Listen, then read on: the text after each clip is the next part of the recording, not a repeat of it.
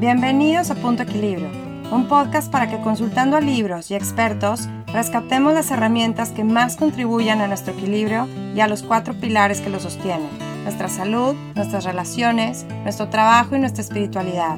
Gracias por acompañarme y espero lo disfrutes. Hello, ¿cómo están? Yo aquí agarrando ritmo para volverles a publicar más, más seguido estos episodios. Entonces ahorita vengo con un libro sobre espiritualidad que me habían pedido mucho, que se llama Satán, una autobiografía. Este libro lo escribió Yehuda Berg, quien es hijo de un rabino y autor de algunos libros basados en la Cábala tiene dos muy famosos, El poder de la Cábala y Los 72 nombres de Dios. Y bueno, este libro de Satán lo discutimos en el Club de Libro. Es un libro que les digo que, que me habían recomendado mucho, que me daba curiosidad. Y lo más padre de este libro es cómo aborda el tema del ego, ¿sí? Porque está narrado como si fuera pues Satán mismo quien te cuenta la historia, ¿verdad? Pero se llama una autobiografía. Y pues Satán es el adversario, eso es lo que significa la palabra Satán, es el adversario, es tu oponente, que realmente en nuestra vida pues ese es el ego. Me gustó, me hubiera gustado ahondar mucho más en algunas partes que me parecieron súper interesantes, otras partes pues no tanto, pero a final de cuentas en general me pareció un muy buen libro que te lleva a cuestionarte la finalidad de tener que estar conviviendo toda la vida con este ego y entender un poco más cómo trabaja, cómo funciona, cómo nos atrapa y nos engaña hasta que nos creamos que somos en verdad ese personaje. ¿no? En, en resumidas cuentas, en algunos otros episodios les he dicho que si lo quieres entender así muy sencillo, pues el ego lo puedes ver como este disfraz humano, este cuerpo, ¿no? Partiendo de la idea de que somos un ser espiritual, metido en este cuerpo, teniendo esta experiencia humana.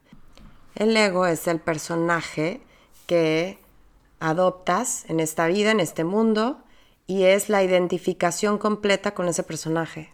Es el creerme que yo realmente soy este cuerpo, soy estas cualidades, soy estos defectos, soy esta manera de ser, etc.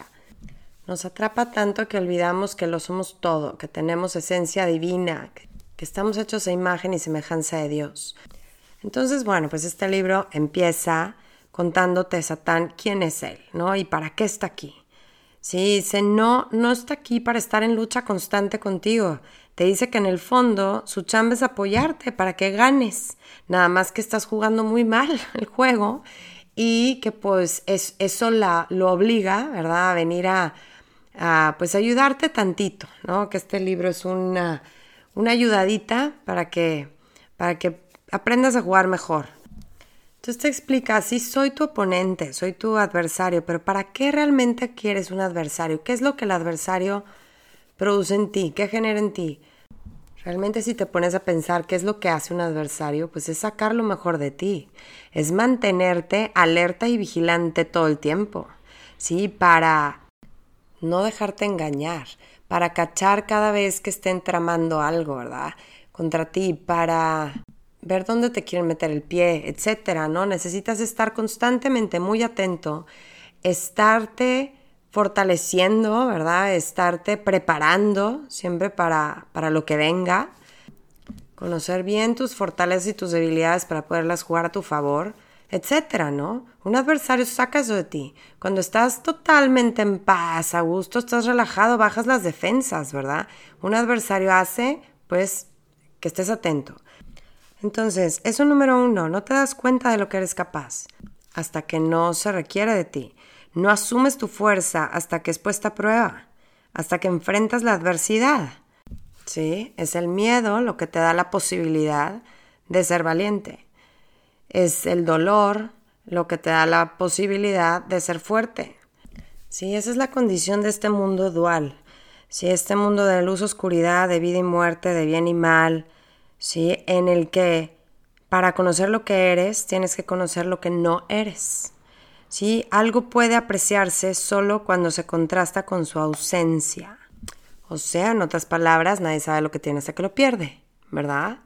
según tú puedes estar consciente y valorar lo que tienes, pero realmente no lo, no lo dimensionas, no lo disfrutas y no lo aprecias y no lo valoras y agradeces tanto como tú dices que lo harías si hubieras sabido lo que realmente significaba para ti. Pero pues ese es el problema, que hay que contrastarlo con su ausencia para poder saber lo que realmente significa para ti. Así es que esta es la idea con la que empieza que por eso fuimos expulsados del paraíso, por eso sufrimos este dolor de la separación de Dios, y del jardín del Edén, de ser uno mismo con tu Creador, que no podríamos valorar, agradecer, ¿sí? disfrutar el paraíso hasta no verlo perdido. Entonces parte de la idea que vinimos a vivir a este mundo helado oscuro para generar ese deseo de regresar a casa, ¿sí? De regresar a tu hogar y disfrutarlo y valorarlo, ya sabiendo lo que es. Sí, también habla de esta idea de ganárnoslo para experimentar satisfacción. Ya ven que lo que se da muy fácil, lo que se regala y todo, pues no se valora tanto, sí, no importa si se pierde, pero lo que te costó un frío de trabajo, ¿qué tal? Entonces, parte de esta idea también de, de hay que ganarnos nuestro regreso, ¿sí? para que sea más satisfactorio, ¿verdad? Para que lo valoremos más. es que no estoy hablando del cielo, no estoy hablando de religión en particular, estoy hablando de espiritualidad. Todos los maestros espirituales nos dicen que, que cualquier dolor parte de una base profunda que es el dolor de la separación. Podemos verlo en el mundo como un bebé Sufre también ese dolor al ser separado de su madre, del vientre de su madre después de nueve meses, este, después de cortar el cordón, después de que le deja de dar pecho, y va sufriendo una separación, ¿verdad?, de con quien se experimentaba ser uno, uno y lo mismo. Bueno, esa es la analogía que aquí vemos, ¿verdad? Vivimos de lo que nosotros experimentamos alguna vez de nuestro creador, ¿sí? De donde venimos, creas lo que creas, de donde vengas. Aquí en esta vida te experimentas como un ser separado del otro, por eso hay tanto conflicto, pero realmente en fondo somos lo mismo. Es como si fuéramos gotas de agua de un mismo océano o fuéramos un rayo del sol, de ese mismo sol. ¿Sí? Entonces, esa es la primera idea, ¿sí? Vinimos aquí para valorar lo perdido y con un adversario que es el causante de toda esta adversidad, ¿verdad? Que nos está, está mostrando la otra polaridad. Entonces dentro de nosotros tenemos esas dos polaridades, ¿sí? Tienes esa esencia divina, ese, ese recuerdo de, la perfección que eres y de dónde vienes, ¿verdad? Y tienes también a ese adversario que quiere hacerte creer que eres este personaje y quiere atención y quiere fama y quiere poder y quiere todo esto que hace que vayas perdiendo tu esencia, ¿verdad? Y creyéndote, les digo, eh, el juego. Entonces, el anonimato es su mejor estrategia. Sí, el mayor engaño del diablo, entre comillas, es convencernos de que no existe. Nunca se le sirve tan bien como cuando no se le percibe.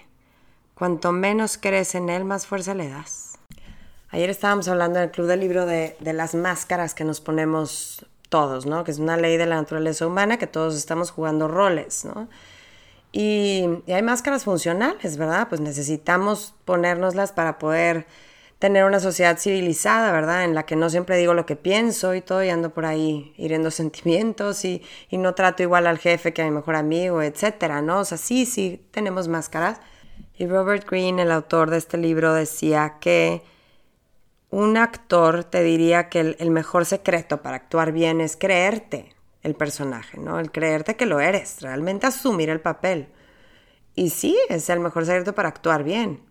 ¿Cuál es el riesgo? ¿Cuál es el problema? Pues que se te olvide quién eres. Sí, te, te sobreidentificas con el personaje hasta que ya ni siquiera te acuerdas que tú eras otra cosa. Eso es justo lo que nos pasa. De tanto creérnoslo, ¿sí? Ya no percibes la acción de este adversario, ¿sí? La acción del ego en ti. Si creyeras todo el tiempo en el ego, si lo, lo pudieras percibir claramente, se acaba el juego. Se acaba el juego, ya lo desenmascararías luego, luego, te podrías ya hasta reír de él entender perfectamente que solo te va a llevar a tu destrucción, ¿verdad? Entonces elegir realmente lo que eres. Y se acaba la historia, ¿no?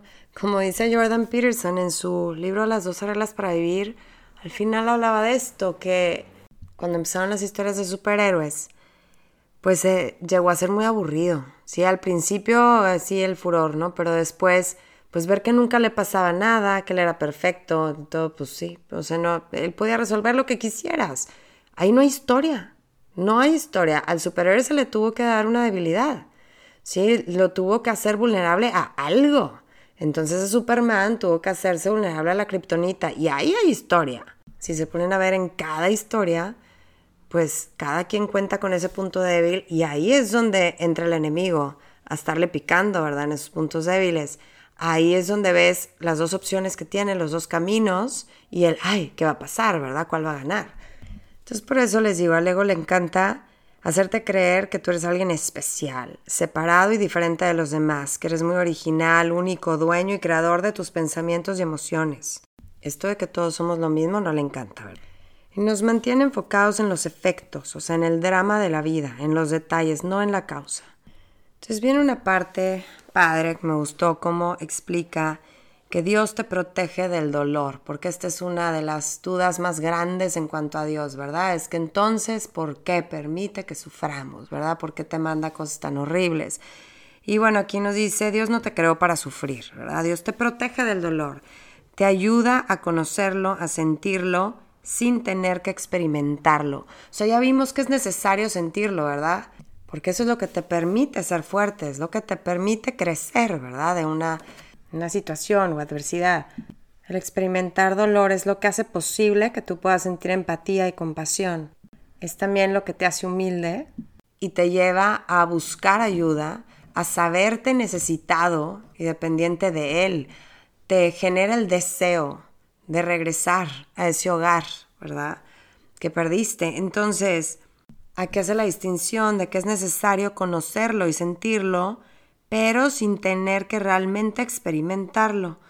¿Cómo se hace esto? Número uno, a través del dolor potencial en vez del dolor verdadero. O sea, dándote la posibilidad de imaginar lo que sería para ti el no contar con tus hijos, el perder a tu familia, el perder la salud, el etcétera.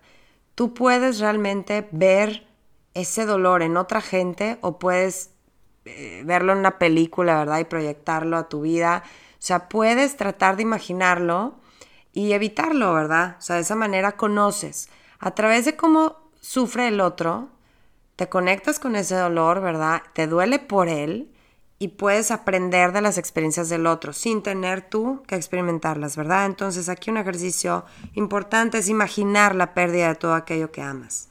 Si es meditar en la muerte de tus seres queridos, en la tuya, en, perder tu trabajo, en etcétera, ¿no? En lo que más ames y valores, bueno, pues imaginarlo porque eso te va a llevar a agradecer y a cuidar lo que sí tienes.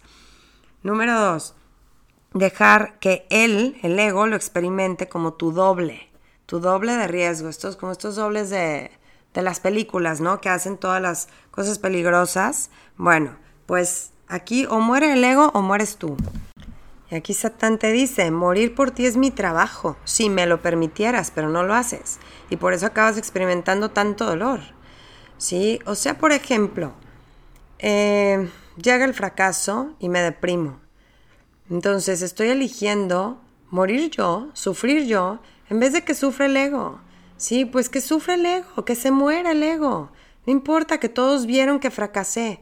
No importa, o sea, ¿qué es el fracaso? ¿Por qué viene el dolor en el fracaso? Porque es un ego herido, ¿verdad? Pues que muera el ego, sí, que se hiera él, pero no sufras tú, tu ser, ¿verdad? Tu ser verdadero.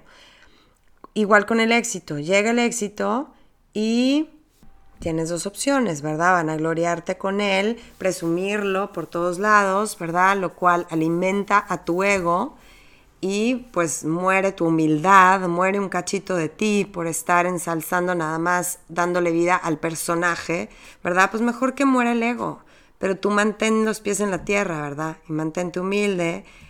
Te llegan oportunidades y las rechazas porque te sientes insuficiente. Ok, Ahí, ¿a qué, qué estás alimentando? El ego, totalmente. ¿Sí? Tu imagen.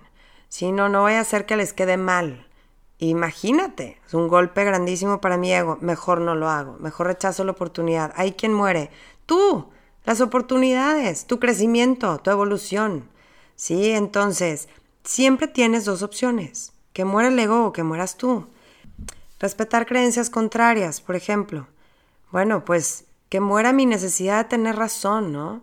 Que muera ahí mi orgullo y mi, mi soberbia y mi apego a mis creencias, pero que no muera esa, esa posibilidad de crecer y de conectar con otro y de aprender, ¿verdad? De abrir mi mente a otras cosas, etc.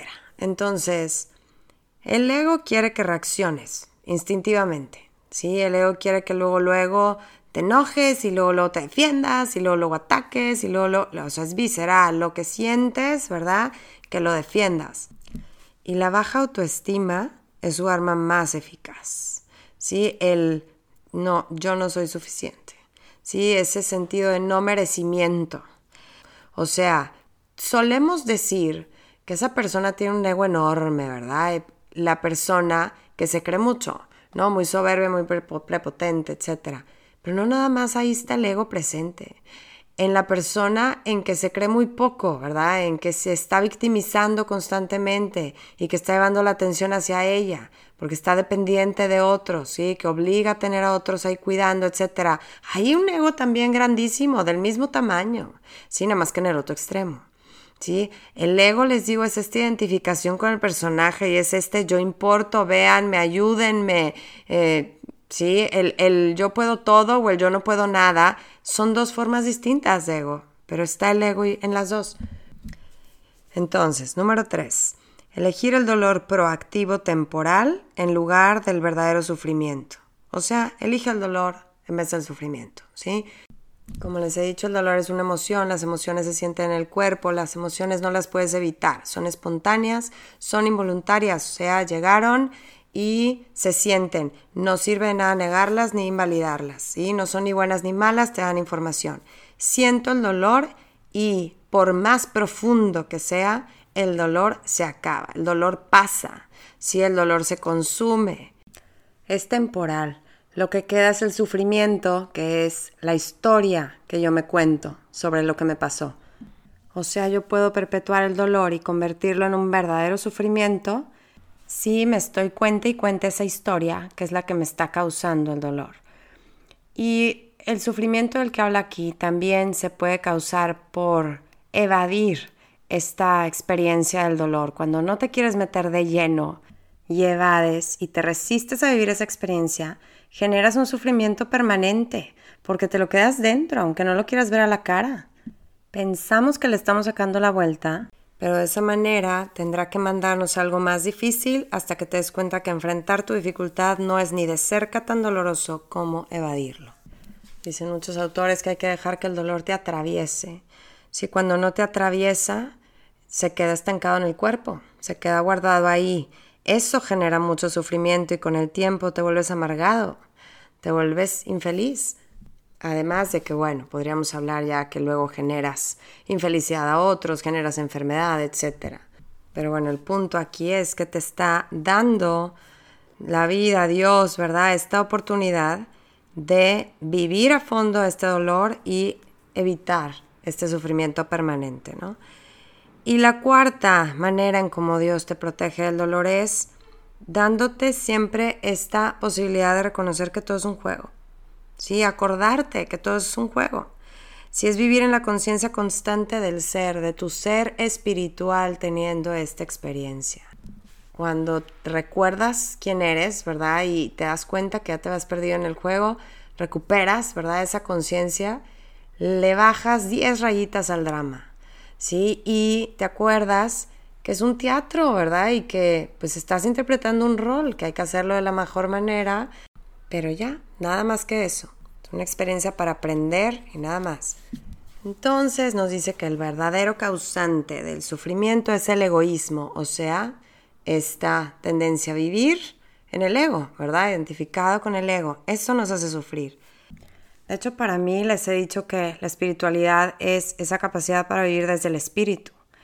Sí, entonces en ese sentido es el opuesto al egoísmo, sí, al opuesto a, vivir desde el ego. Sí, el ser un ser espiritual es aquel que intenta vivir desde su conciencia de ser un ser espiritual, de no ser solo un cuerpo, de no ser este personaje.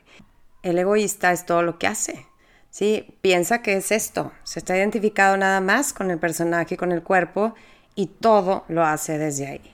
Se da a sí mismo demasiada importancia y bueno, pues como en todo hay que encontrar el equilibrio y ese punto medio de no, no soy solo espíritu, ¿verdad? Tengo que cuidar este cuerpo y tengo que jugar este juego en el mundo, ¿verdad? Tengo que generar dinero para poder subsistir, etcétera y tengo deseos y tengo placeres carnales, etc.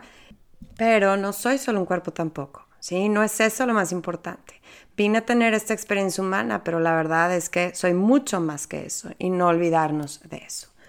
El milagro es vencer la naturaleza egoísta.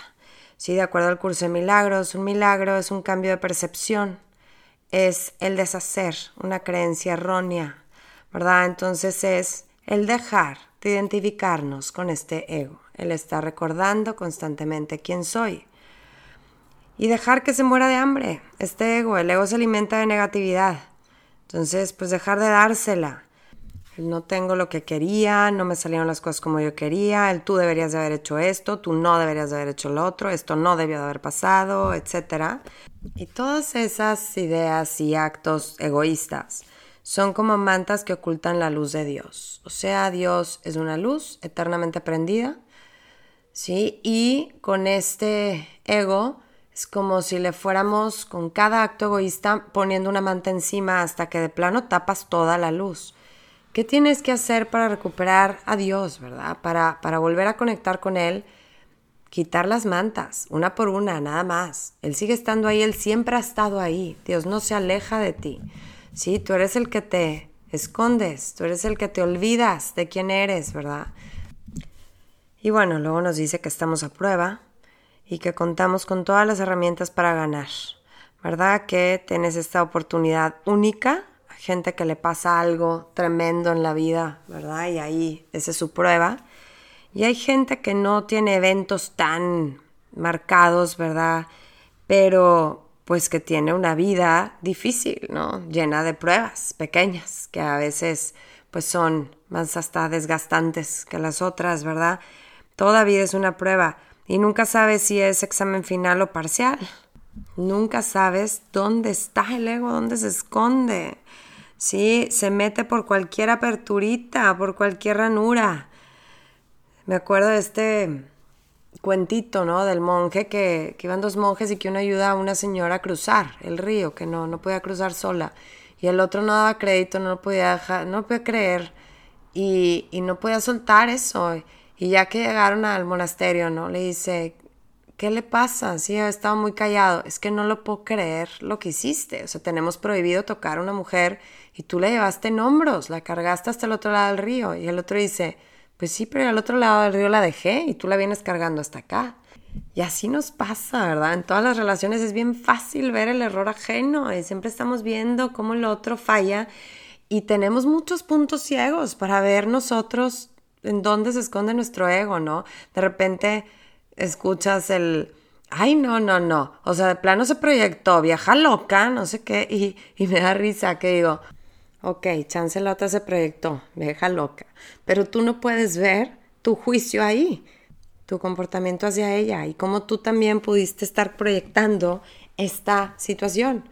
Platicábamos con Dariela Cantú cuando le invité a, a platicar sobre una sesión de este libro de Satán al final y le preguntaba cuál es el, la forma de ego que más eh, ves, ¿no? Tú en consulta y me dice el ego espiritual el creerte tuya muy iluminada, muy avanzada, ¿verdad? Y estar hablando a los otros como, él no está muy trabajado, que digamos, ¿no? O sea, como que él no sabe todavía, yo que ya he estudiado tanto, yo que yo ya estoy muy trabajada, yo ya estoy en otro nivel de conciencia, ¿verdad? Entonces, pues, pues pobrecitos ellos, ¿no?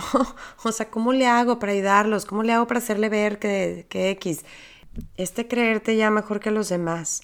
Ahí está el ego. Se mete por todos lados. Y esa es una de sus estrategias, ¿no? Que de repente te llega una prueba relativamente fácil, ¿no? Y según tú la pasas, entonces te llenas de orgullo y de rectitud moral. Ya, ya te volvió a tener en sus garras. ¿Sí? Es como yo, yo pude y ya, ya te sientes bien fregona.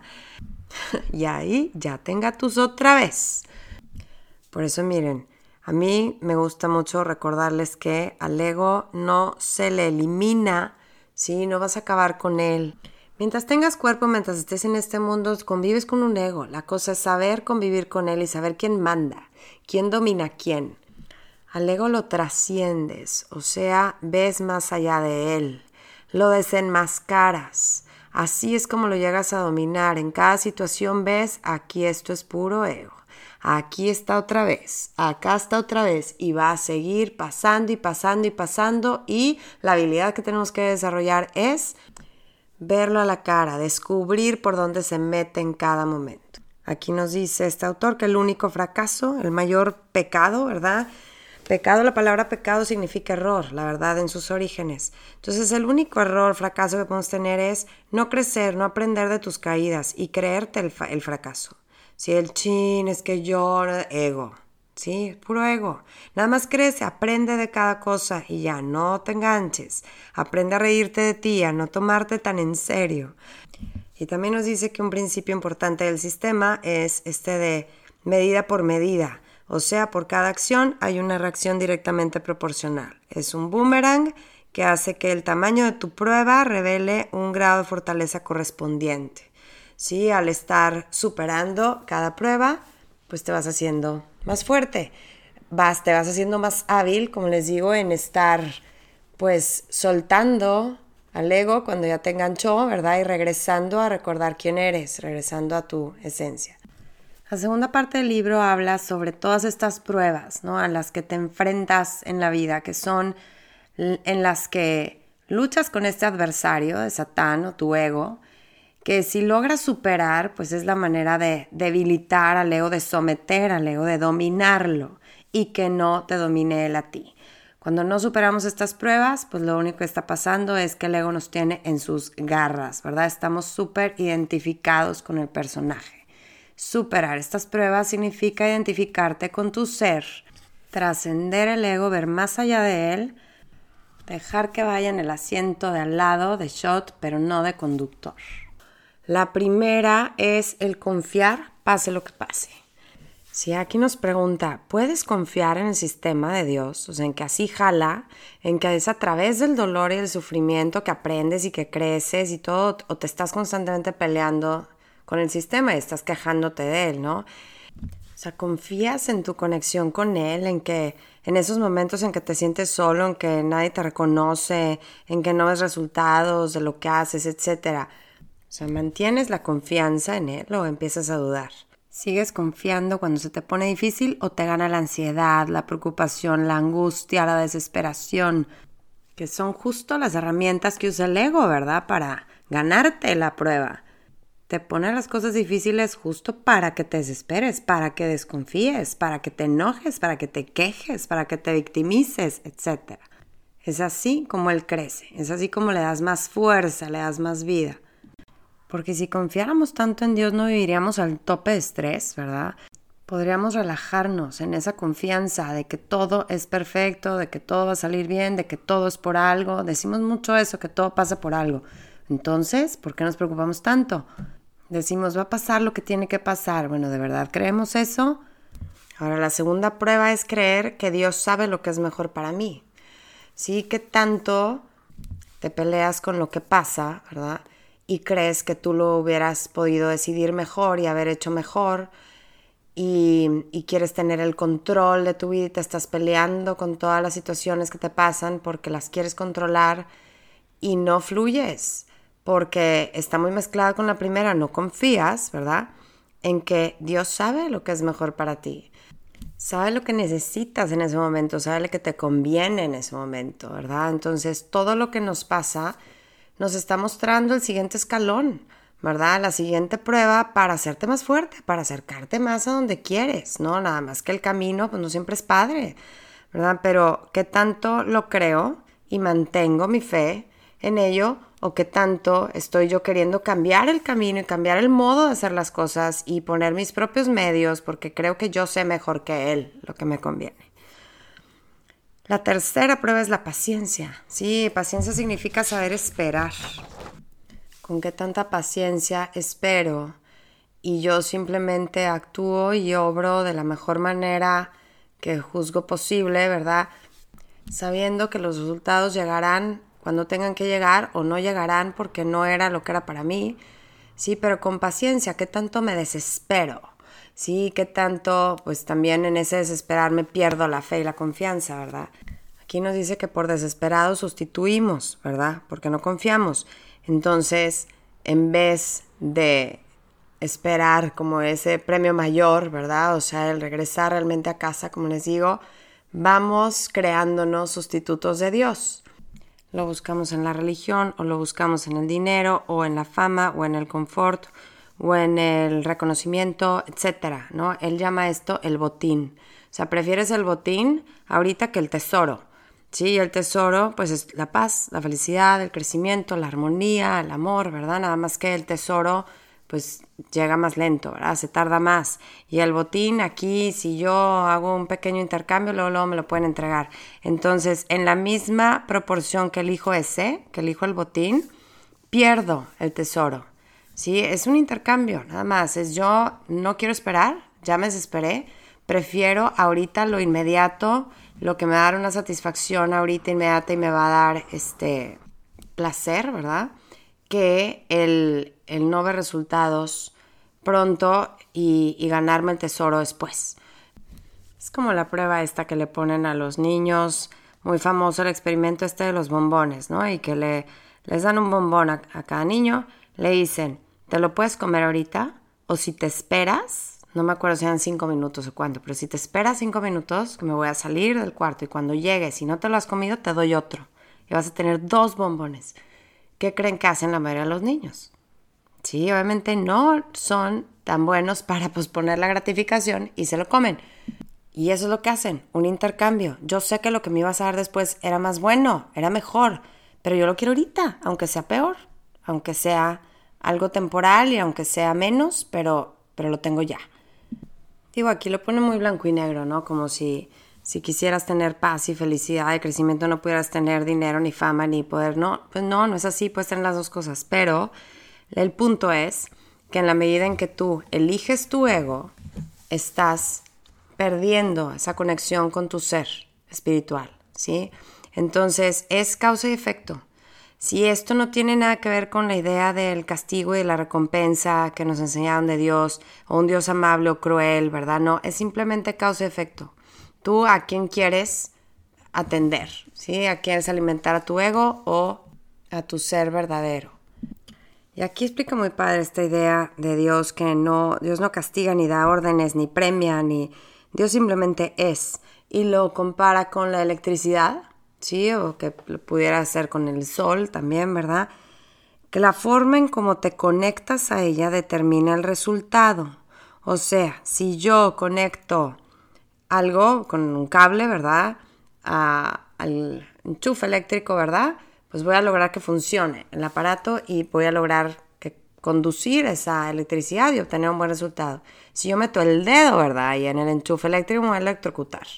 Entonces, la manera en cómo yo me conecto a ella determina el resultado. Yo sola soy la causante de mi propio caos. O sea, no hay un ser ahí que te premió, te castigó o quiso que así fuera. O sea, simplemente consecuencia de tus actos. Yo creo que aquí muchos podrán decir, pero es que no, la vida no es justa, ¿no? Y no, no aunque tú hagas las cosas bien, te salen bien y, y no es así como que la causa y el efecto no, no se ve, ¿no? Yo no lo veo en mi vida. Bueno, yo creo que ahí también entra esto de la paciencia, del saber esperar. No, el, el karma, ¿verdad? O estas consecuencias no son inmediatas, no son en el, en el mismo acto o con la misma persona, ¿no? O sea, por ejemplo, él me hizo esto, se le va a regresar y se lo van a hacer a él. No, a lo mejor no, no va a ser eso mismo. A lo mejor el karma es el que él no puede dormir en las noches, ¿no? Las consecuencias no son ni como tú las imaginas, ni en el momento que tú las imaginas, ni nada, pero la cosa es que las cosas caen por su propio peso, ¿verdad? Entonces realmente aquí yo creo que la única recompensa que, que pues valdría la pena estar esperando, ¿verdad? Es la de mantener mi paz. La de yo sé que yo estoy haciendo lo que puedo, lo que creo que debo, lo que juzgo correcto, juzgo conveniente, ¿verdad? Estoy actuando íntegra con mis ideas y creencias y bueno, pues eso me mantiene en paz, independientemente del resultado que si esto logró este, llevarme a mis metas o no, ya es secundario, pero yo estoy obrando como mejor puedo, ¿no? La cuarta prueba es sanar tu relación con el dinero.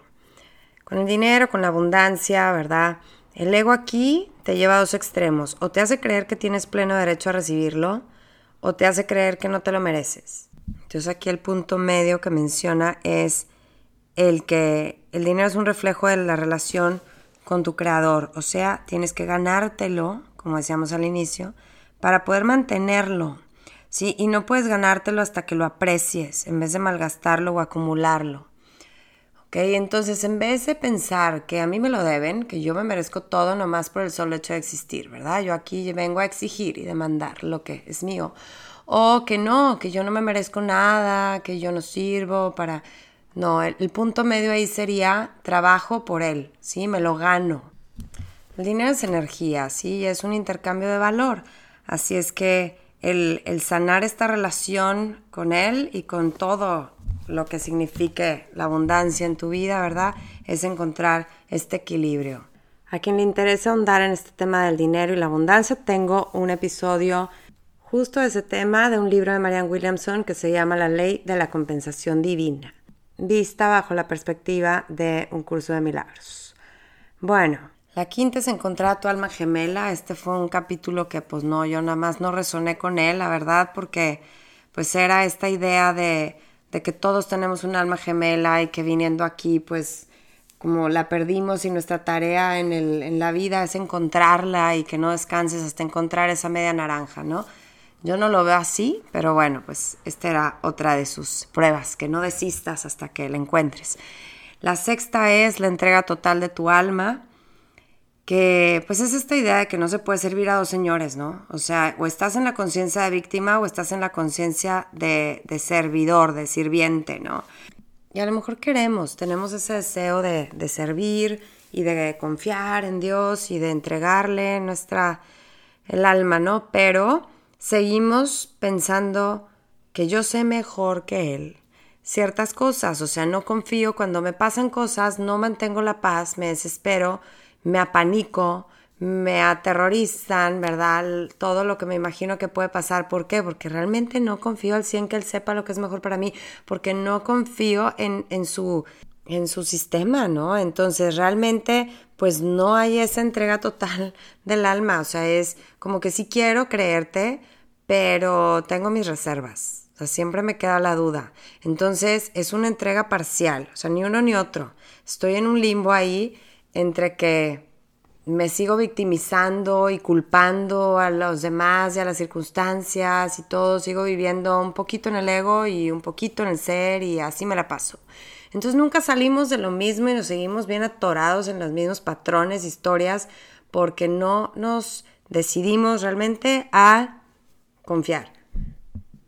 Las siete es mantener la paz, pase lo que pase. Estar dispuesto a lo que sea con tal de mantener mi paz.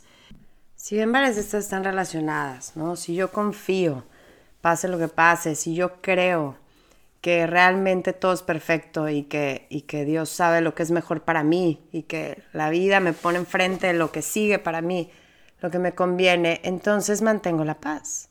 La verdad es que ahí es donde se nota la espiritualidad de una persona, en cómo afronta la realidad. Su espiritualidad no se ve en que, ay, mira, ella medita diario o ella, ella como que es medio hippie, parece así como muy espiritual o, o ella frecuenta ciertos lugares o ceremonias, le gusta mucho esto, o va a retiros. O sea, Ahí puede haber una búsqueda de espiritualidad, pero quién sabe si realmente se viva. Como tú te das cuenta del grado de espiritualidad de una persona es en cómo vive el día a día, su realidad. ¿Sí? ¿Qué tanto se agobia, se estresa, se desespera, eh, agrede, etcétera. O sea, cómo afronta las circunstancias de su día a día, la gente que le cae mal o la gente que depende de ella, cómo la trata, ¿sí? cómo afronta las dificultades cuando le cambian los planes, etcétera. Ahí se ve realmente si la persona valora por encima de todo su paz y si confía en que todo es perfecto, ¿sí? En que no se toma esto tan en serio, ¿sí? Que tiene esa visión como mucho más allá de este mundo, ¿sí? Que trasciende el ego realmente. Y entonces a lo mejor cambia un poquito el orden de las cosas, sí, unas cosas estaban en otro capítulo yo me las traigo a este y todo, pero bueno, así es como yo hice mi esquemita en mi cabeza, ¿no? en algún capítulo habla de cultivar el deseo de ser como Dios y ofrece unos puntos que para mí, pues esas son maneras de mantener mi paz. Así es que aquí se las digo que coinciden con, pues, muchos otros maestros espirituales, ¿verdad? El primero, saber que los desafíos de este mundo son temporales, o sea, la impermanencia. Eso es para mí mi primer como go-to, ¿no? El saber esto también pasará. Sí, el el ego te hunde en la culpa, en la desesperanza, en el desamparo, en la derrota, convenciéndote de que todo es incambiable. O sea, es, o sea, ya se me arruinó la vida con esto, ¿no? Ya de por vida, del drama total, ¿no? De esto, esto ya va a ser así para siempre. Entonces, recordarnos constantemente que las cosas son temporales y que hay una oportunidad de corrección en todo momento. Todo puede ser mejorable todo puede transformarse, ¿sí? Todo pasa. El segundo es entender que todo es prestado. Sí, nada es tuyo. Varias veces les he comentado cómo tenía una maestra yo que nos corregía cuando hablábamos y decíamos mi hijo, mi hija, mi casa, y así es. El hijo, el esposo, la casa. Sí, es, no es tuyo. Sí, vete quitando esas cosas. Saber que tú llegas aquí sola, te vas a ir sola, todo es prestado, todo es por un rato. Sí, no sufras como si las cosas fueran tuyas las personas, ¿verdad? No te las apropies, no, no este, alimentes así también al ego y la posesividad y etcétera. Entonces, con esa conciencia que todo es prestado y que todo pasa, mantienes más fácil la paz. El tercero, saber que Dios está en todo, entre comillas bueno o entre comillas malo, ¿sí? Lo que tú etiquetes como bueno o malo, Dios está en todo, todo es neutro y recuerden este símbolo del yin yang, ¿no?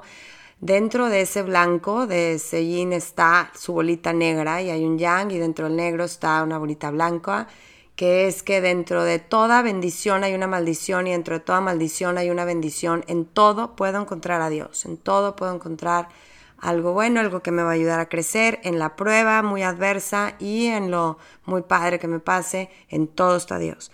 Y saber que lo único realmente mío es el uso de mi tiempo de lo único que tengo control, ¿no? Es de qué voy a hacer con esto, con el tiempo que tengo, ¿no? Entonces, dejar de preocuparnos por cosas que están fuera de nuestro control y nada más decidir qué es lo que puedo yo hacer con mis recursos y el mayor de ellos es mi tiempo. La prueba número 8, mantener encendido el deseo. Si él te dice que hace lo que sea para que te rindas, para que tires la toalla, entonces que una de sus pruebas es que logres mantener encendido este deseo. Puede sonar contrario de estas enseñanzas budistas que nos dicen que el deseo es el causante de nuestro sufrimiento. Pero no es el deseo el causante de tu sufrimiento, sino el apego al resultado. Sí, el apego a obtener ese deseo. Sí, entonces no podemos dejar de desear. Eso es naturaleza humana y eso es bueno. Sí, de hecho, lo que guía el proceso evolutivo es el deseo. Sí, es el deseo. Eso es lo que nos lleva al crecimiento, a la evolución, al progreso, ¿verdad? Entonces, no cataloguemos el deseo como, como malo, ¿sí? Y lo que vamos a lograr alcanzar es aquello que creemos que es posible, ¿sí? Si tú crees que es imposible, no vas a llegar nunca, ¿verdad? Pero si tú deseas algo que crees que es posible, Él te dice no desistas, mantén encendido ese deseo. Hasta aquí se ve muy sencillo, ¿no? Pero este, tema del deseo sí, sí tiene mucho que, que poder platicar, ¿no? O sea, él lo ve, de hecho dice, no se entrega el resultado a Dios, es el componente crucial de tu relación con Él. O sea, aquí no habla de desapego, sí habla totalmente de apegarte a ese resultado pedirlo con toda tu intención, ansiarlo con pasión, no desistir, no tirar la toalla hasta que se logre, ¿sí? O sea, tener esa fe inquebrantable y mantenerlo encendido, esa es la prueba, ¿no? Entonces, pues si te pones a pensar que enseñan nuestros maestros y qué te hace sentido a ti, yo creo que, pues sí, qué bueno que tengamos nuestros deseos, pero, pero sí necesita haber un desapego para poder aceptar cuando no salgan las cosas como tú querías, porque precisamente confías en que Dios, la vida, el universo sabe lo que es mejor para ti. Entonces, a lo mejor no me lo va a dar en esa forma como yo lo quería y me va a llegar de otra forma, me va a llegar lo totalmente lo opuesto, porque lo opuesto es lo que necesitaba, ¿no? Entonces, para mí siempre tiene que haber un desapego. O sea, como que están medio contrarias estas ideas de no sueltes para nada nunca tu deseo y confía en que Dios sabe lo que es mejor para ti. Pues, ¿cómo? A veces tu deseo no va a ser lo mejor para ti. Entonces, eso sí, yo lo aquí aclararía que pues, pues él tiene esta visión, ¿no? De de que no se entrega el resultado a Dios, para mí yo sí entrego el resultado y esa, ahí es donde viene la paz, ¿verdad? Ahí es donde viene la confianza, ¿verdad? El fluir con el universo. Y, y tampoco yo voy mucho con ese pedirlo, ¿no? Estarlo pidiendo y pidiendo y pidiendo a otros maestros, este, libros más actuales, ¿verdad? Nos pueden decir que, que en el pedir está la carencia Sí, en el pedir está la total creencia de que no lo tengo.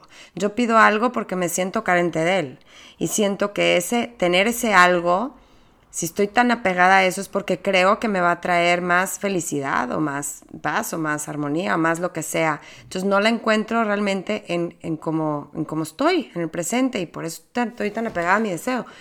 Lo que se recomienda más es agradecer todo lo que tienes y agradecer hasta eso mismo que deseas como si ya lo tuvieras. Sí, es el cambiar esa mentalidad de carencia por una de abundancia. Es el sentirme merecedor totalmente de todo eso que quiero y sentir que ya lo tengo, imaginarme, visualizarme como alguien que ya lo tiene y así es mucho más fácil que vibre en esa misma frecuencia y lleguen las cosas que quiero, ¿no? Pero, pero no estarlo pidiendo y pidiendo, ¿no? Entonces, pues bueno, aquí es una invitación a que tú reflexiones en qué piensas acerca del deseo, ¿verdad? Aquí nos dice que, que es tu derecho, incluso tu deber, pedir lo imposible, pues lo mereces todo. Y yo creo que realmente si, mientras tú más convencida estés de que ya lo eres todo, de que todo es perfecto, de que eres uno con Dios, menos deseas cosas, ¿eh? O sea, te experimentas como un ser ya completo y perfecto y más te da igual lo que llegue. No estoy diciendo que a mí me da totalmente lo mismo que llegue, claro que no, yo no, no he llegado a ese nivel, pero, pero así lo experimento en la medida en que me acerco, ¿no? Y así lo veo en seres que veo más evolucionados, ¿no? Entonces, también esta, esta prueba aquí que pone aquí, pues como que me dejo pensando, no estoy al 100, pues de acuerdo con él. De hecho, si te pones a pensar, yo como prueba que te pone el ego, no creo que sea el, el que tanto te puedes mantener vivo tu deseo, sino que tanto al revés. Puedes desapegarte de tu deseo. Sí, puedes mantener la paz aún y cuando no se te cumple, ¿verdad? O sea, puedes tener cada vez menos deseos.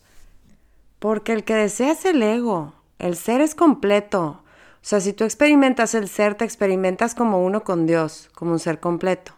El ego es el incompleto, el insatisfecho, el eternamente insatisfecho. Siempre va a querer algo más. Vive en el deseo. Entonces yo no estoy diciendo que el deseo sea malo, ¿verdad? Pero creo que la prueba que nos pone el ego aquí, o sea, la prueba de que está superando el ego, trascendiendo el ego, es trascender el deseo. Como dice Krishnamurti, el secreto de mi serenidad es que realmente me da igual lo que pase. Yo ya aquí cambiando el libro, ¿verdad? Pero bueno, les estoy diciendo lo que el autor nos dice y luego pues lo que yo interpreto y lo que yo opino, ¿verdad? Y ya ustedes sacarán sus conclusiones. Y la nueve es saber cuándo dar y cuándo recibir. Esta es una prueba también del ego, porque cuando damos nos sentimos muy bien con nosotros mismos y alimentamos al ego. Entonces, es el, es el dar sabiendo que el dar es igual de importante que el recibir y que necesito mantenerme siendo una persona completa en ambos roles. ¿Sí? No significa que soy menos porque soy el que recibo o que soy más porque soy el que doy. ¿Sí? Es el no ver uno mejor que otro. Nos va a tocar asumir los dos roles en la vida y ahí está la prueba, en poderlos vivir los dos, ¿sí? Desde una conciencia de tu ser y no desde el ego sintiéndote más o menos, ¿verdad?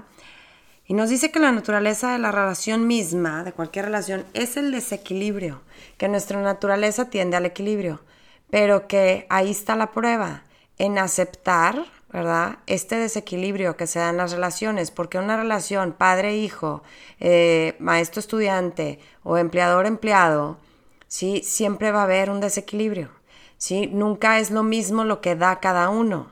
Entonces, no buscar la total, pues ese total balance, ¿no?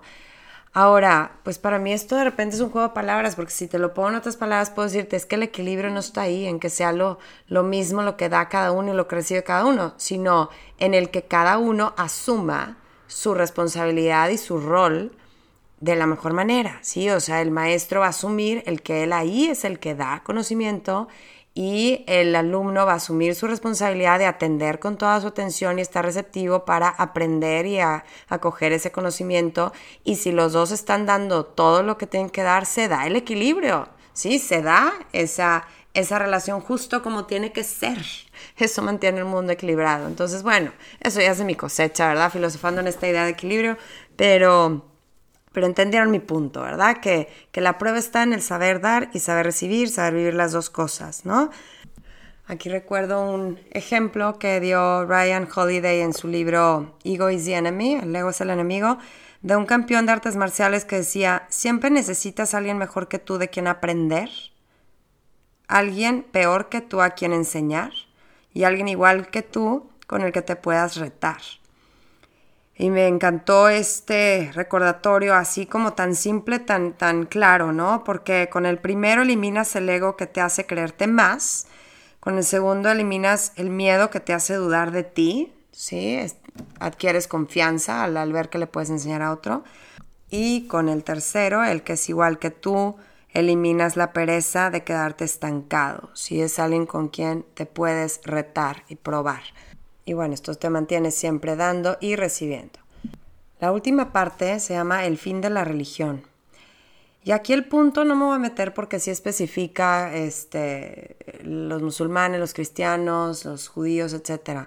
Pero realmente el punto es que el ego corrompe a la religión y tergiversa el mensaje. ¿sí? Entonces perdemos realmente el fondo y nos vamos a la forma, nos vamos a los ritos, al ritual, al, a esa forma de hacer las cosas. ¿no? Entonces nos distraemos en lo menos importante y perdemos la esencia del mensaje, ¿no? Que realmente en el fondo, fondo, todas son lo mismo, son caminos hacia el mismo punto.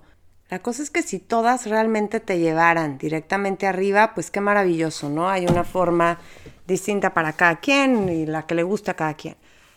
El problema es que el ego hace que no se haga un camino directo, sino, híjole, un laberinto.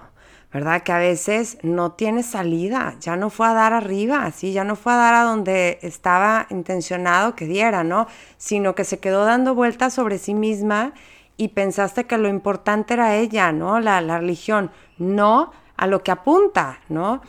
Y te enredas y te atoras en babosa y media, en detalles, ¿verdad? Cuando lo que importa realmente, pues, es el amor, punto. ¿Qué tanto pudiste vivir el amor en tu vida? Y la idea que aquí les quiero dejar es que Dios no necesita agradecimiento ni alabanza. Dios solo quiere dar y amar. ¿Sí? Y a Dios te le acercas porque tú lo necesitas. Sí, Dios no necesita de ti. Aquí me acordé mucho de una, una amiga que me contó hace años, ¿verdad? Estábamos chavitas, que se fue a confesar con un padre que decían aquí que era muy santo en esta iglesia que tenemos cerca y ella andaba en su época así como, ay, como muy chocante, ¿no? Así como la adolescente y rebeldona. Entonces le dicen la confesión, eh, pues no fue misa, no fue misa y la verdad, pues, pues es que no me siento mal. O sea, no, pues no, no me arrepiento porque, pues no, yo no entiendo, o sea, pues también de repente, no sé qué le dijo, tienes cosas que hacer o no sé, y yo no lo veo malo, no sé qué, así como excusándose, y, pero ella muy acá, ¿no? Como que, ah, pues no fui, no fui, ¿y qué? ¿No? Y se le queda viendo al padre y le dice, pues no vayas, y dice, ¿tú crees que Dios necesita de ti o qué? Tú necesitas de Él, cuando tú lo necesites, ven. Y nunca se le olvidó, y de hecho a mí tampoco, nunca se me olvidó esa contestación que me encantó, me dio risa y y me dejó pensando, ¿verdad? Y es esto, ¿verdad? O sea, a mí me da risa que siga habiendo gente a, estas edades, ¿verdad? Y en estos momentos que, le remuerda la conciencia por no ir a misa. Y digo, bueno, pues si tú haces porque te, a ti te sirve, ¿no? O sea, es, tú necesitas de Dios, tú necesitas acercarte a Él. Él, él es alguien completo, perfecto, omnipotente, omnipresente, o sea, Dios no necesita de ti, ¿verdad? ¿Cómo te remuerda la conciencia con quién o qué? ¿Te sientes culpable de qué o a quién crees que le estás dando algo? O sea, ahí realmente tú vas a recibir. Entonces, digo, si es que vas, ¿verdad? Yo no estoy diciendo que tengas que ir, ¿verdad? Dios lo puedes encontrar en otros lados, pero el punto es, ¿verdad? Que, que Dios simplemente es amor y tú te le acercas a Él porque quieres recibir ese amor, quieres conectarte con ese amor, ¿sí? Quieres llenarte de amor. Que como les digo, no tienen que ir a ningún lado para hacer esto, ¿verdad? O sea, Dios está en todos lados, Dios eres tú, Dios está en ti. Lo único que tienes que hacer es hacerte consciente de Él, es ponerte en su presencia y conectarte con Él, en mente, en espíritu, ¿verdad? Como cuando quieres que te dé el sol, pues nada más tienes que salir afuera y ya. El sol ahí está. Tú eres la que a veces te metes a tu casa para no tener calor, para que no te dé el sol, ¿verdad? Pero si tú quieres ponerte en su presencia, pues tú vas y sales. Él ahí está, él nunca se fue, él no se alejó, él no se escondió. Entonces, esa es la misma idea con Dios. Yo lo busco para llenarme de él, me estoy conectando a la fuente. El ego es tu único enemigo para experimentar este amor, para experimentar la esencia de lo que eres, que eres puro amor. Entonces, él dice que se reza o se medita para enterrar a tu ego esa es la finalidad, ¿sí? Al tuyo, no al de alguien más, ¿verdad? Porque el ego hace que nos apuntemos con el dedo unos a otros. No, es para enterrar a tu ego, ver tus faltas, tus defectos, etcétera, y conectarte con el amor que ya eres. Como conclusión, el único propósito de Satán, del ego, es hacer que falles, al menos las pruebas más críticas. O sea, te hace creer que vas bien, pero a la mera hora te la pone difícil porque necesita que falles para poder sobrevivir, para que no se acabe el juego. Él quiere seguir jugando, ¿verdad? Y él lucha por su supervivencia. Entonces necesita hacer que te identifiques con él. Para ello te recuerda tu vergüenza, tu sentimiento de inutilidad y de fracaso, de insuficiencia, etc. Y como decíamos en un inicio, necesitas estas pruebas, experimentar estas pruebas y no solo obtener el conocimiento que, que ellas nos dejan, porque somos necios. Lo que nos dicen no jala, necesitamos vivirlo, carne propia, sí. Es como cuando ves a otros pasar por grandes pruebas, sufrimientos y todo, y que se, y según tú aprendes, según tú no quieres que te pase lo mismo y entonces vas a cambiar y vas a valorar más y vas a cuidarte más y etcétera, pero a la mera hora vuelves a tus hábitos, ¿verdad? Y hasta que no te pasa a ti entiendes. O sea que no nos salvamos de vivir estas pruebas. Sí, eh, la llave maestra dice que es el amar a tu prójimo como a ti mismo. ¿Por qué? Porque realmente no le haces un favor a nadie, te lo haces a ti mismo. Tu prójimo eres tú mismo, ¿sí? Como este libro que también leímos en el Club del Libro que se llama Tú eres yo, ¿sí? Entonces lo que, lo que estás haciendo allá afuera te lo estás haciendo a ti mismo. Dar es recibir el engaño que te hace el ego es creer que sí lo haces, sí, que estás siendo bien buena, sí, que amando al otro, y haciéndole ese favor, ¿verdad? El engaño es la separación, sí, la verdad es la unidad. Esta capacidad de reconocer la unidad, reconocernos en el otro, hace que el ego pierda mucho poder sobre ti.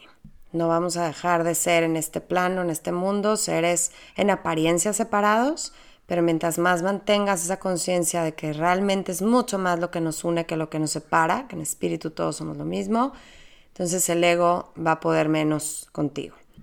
Y termina con una frase que es de una canción que, que dice que la pudiera cantar él, ¿no? Solo soy un alma cuyas intenciones son buenas. Oh Señor, por favor no dejes que sea un incomprendido. O sea, soy tu adversario, pero para ayudarte. En ese sentido soy tu amigo. Sí, esa es la gran paradoja de la dualidad. Sí, para eso está aquí este adversario que quiere que fallemos, porque en el fondo, fondo, fondo está aquí para que ganemos, para mostrarnos el camino de regreso al amor, de regreso a casa. Sí, nos está poniendo ese contraste, esa otra polaridad para que podamos hacernos consciente de lo que somos y de lo que realmente queremos y mostrarnos el camino. Entonces a mí pues me encantó ver el ego como, o sea, esta nueva forma de verlo, ¿verdad? Me encantó esta forma de, de escribir, que, que, fuera una autobiografía de él hablando. Creo que sí nos deja mucho que pensar, sí, prefiero, la verdad, si hablamos de preferir, prefiero cómo lo explica Michael Singer, cómo lo explica Cartole, pero realmente es otra manera y, más práctica y a lo mejor un poco más amena para gente que no quiere algo tan denso. Eh, entonces, pues bueno, ahí se los dejo porque si les dan ganas de leerlo, espero haberlos dejado pensando, reflexionando en algo de esto. Y como siempre, pues ya saben que estos temas se reflexionan en mi programa de Proyecto Equilibrio, donde discutimos libros de en todos estos pilares, en la salud, en las relaciones, en el trabajo, en la espiritualidad. Así es que si quieren seguirle, Escríbanme para que se unan. Ahorita estamos discutiendo las leyes de la naturaleza humana de Robert Greene. Buenísimo. Nos va a tomar hasta la segunda semana de abril. Ahí empezamos el libro Esencialismo y terminando es El poder de la hora de Tolle. Ese es el programa de este semestre. Así es que cualquier interesado, apúntense. Aquí los espero. Les mando un abrazo. Nos escuchamos por aquí muy pronto. Bye bye.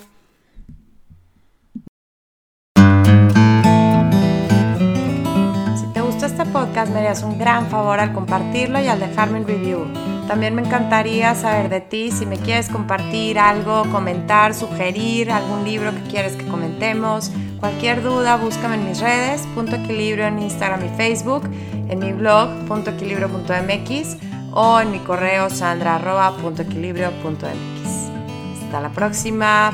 Bye bye.